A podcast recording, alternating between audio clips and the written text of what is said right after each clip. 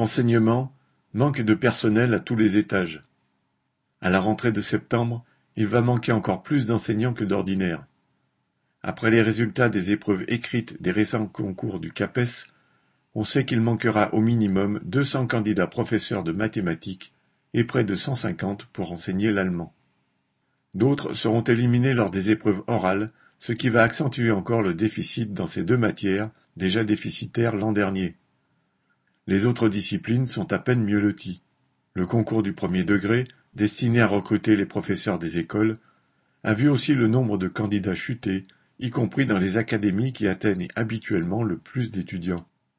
Il n'est pas surprenant que les étudiants réfléchissent à deux fois avant de passer des concours menant à un métier rendu de plus en plus difficile par la multiplication des classes surchargées. En moyenne, au niveau national, on compte entre 25 et 26 élèves par classe au collège, un taux jamais atteint. Au lycée général, les effectifs sont encore plus chargés, 30 élèves par classe en moyenne et jusqu'à 40 dans certains cours de spécialité.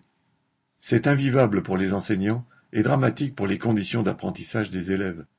Les salaires des enseignants, surtout en début de carrière, avec moins de 1500 euros par mois, sont trop faibles pour compenser ces difficultés.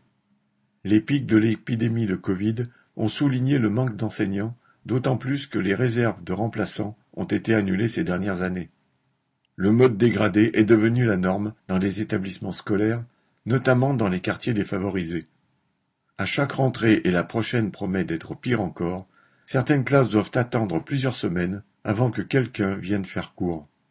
Cette situation de plus en plus compliquée sert de prétexte au ministère et au rectorat pour pousser les établissements à trouver des contractuels qui seront jetés dehors dès qu'un enseignant titulaire sera nommé sur le même poste et qui ne sont pas payés pendant les vacances scolaires.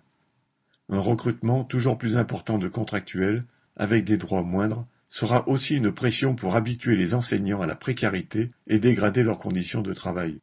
Moins de crédit, moins de personnel, plus de difficultés pour les élèves, c'est une chanson tristement connue.